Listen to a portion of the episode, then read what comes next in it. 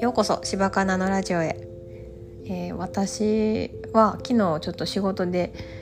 まあ、あのミスしてしまってすごくあの現実逃避してたので3時間ぐらいスマホで「キングプリンス」を見て現実逃避して今日来てあの、まあ、謝罪してもやもやがやっと取れたなって感じです。えー、それで私はこの間メイクレッスンを受けてきました。そのお話を今日はしたいと思います、えー、明日もブログ5日なんで更新するんですけどブログにも書いたんですけどあのパーソナルカラー診断とショッピング動向をしてくれたパーソナルスタイリストさんがメイクレッスンのモニターを募集してるっていうことでどうですかって声をかけていただいたのでやってきました。でまあすごく軽い気持ちで行ったんですよね。どんなんなんやろうなみたいな感じで。ちょっと安くなるしっていうまああの気持ちで行きました。なんかそんな化粧うまくなりたいとかそういうのじゃなくてまああのショッピング動向で可愛い服着たらなんかメイクとかもちゃんとしたいなとは思ってたんですけどまあどんなか何もわからんまま行って、まあ、とりあえずみあの2人ですっぴんになって髪髪じゃマスク髪え？マスクしてあの何？髪のマスクしてあのなんか化粧水をめっちゃ浸透させたみたいなやつしてあとなんかすごいデパコスのいいのばっかり持ったはってそれをちょっと借りながら自分のも使いながらメイクレッスンしました。で私が一番やっぱ難しいなって思ってるのは眉毛が難しいなって思ってて眉毛サロンに行って形は整えてもらったり描き方も教えてもらったんですけど、まあ、形は良くなったけどそのメイクレッスンではあの左右が非対称やっていうふうに言われてっていうかあ鏡見てあほんまやなって思ってで描き方もね教えてもらったんですよ。眉尻をちゃんと見ながら描かないとこう殻を傾けながら描いたりとかあと一番私眉毛のパウダー使ってるんですけど一番濃い色で眉毛の芯を作るとか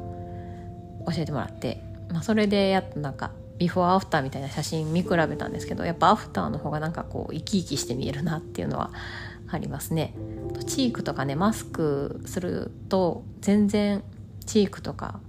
あのしなくなっちゃってたんですけどちゃんとねあのアディクションっていうブランドがあるんですけどそこのブラシいいブラシ使ってね、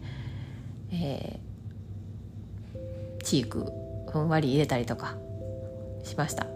でやっぱりチーク入れると血色が良くなるんで可愛いらしくなりますね。なんでメイクブラシ買いましたね。買ったけどネットの方が安かった。いや本物かは知らないけど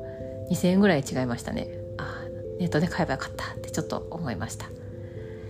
まあでもすごい気に入ってます。メイクブラシ。なんかねやっぱ違うんやなと思っていいやつは、うん、7700円ぐらいしたんですけどね。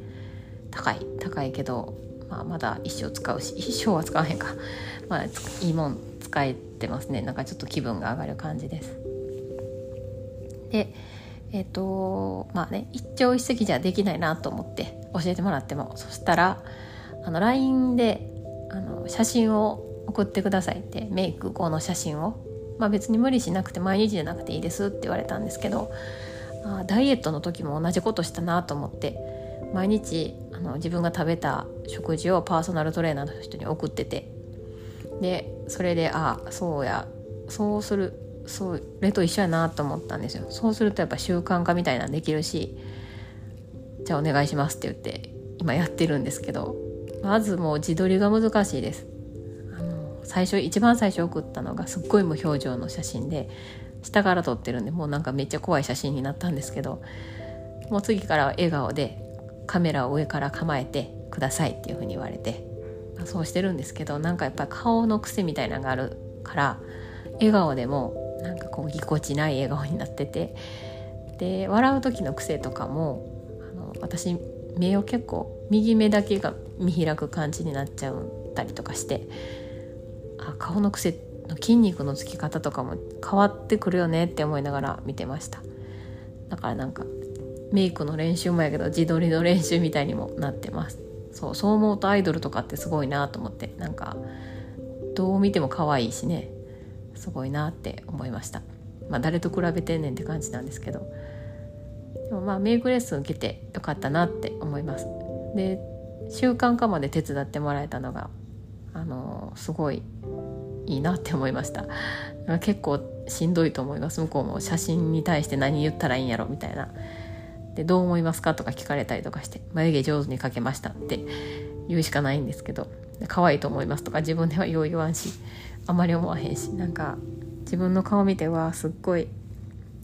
なんかあんま可愛いないなって思うことの方が多いんですけど、まあ、眉毛とか上手にな描けるようになったかなって思います。はい。えー、そうですね。またメイクレッスンとか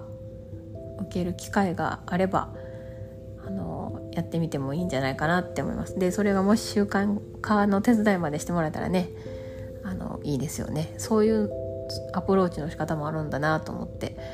あの勉強になりました、はい、それではお聴きくださりありがとうございました。また次回。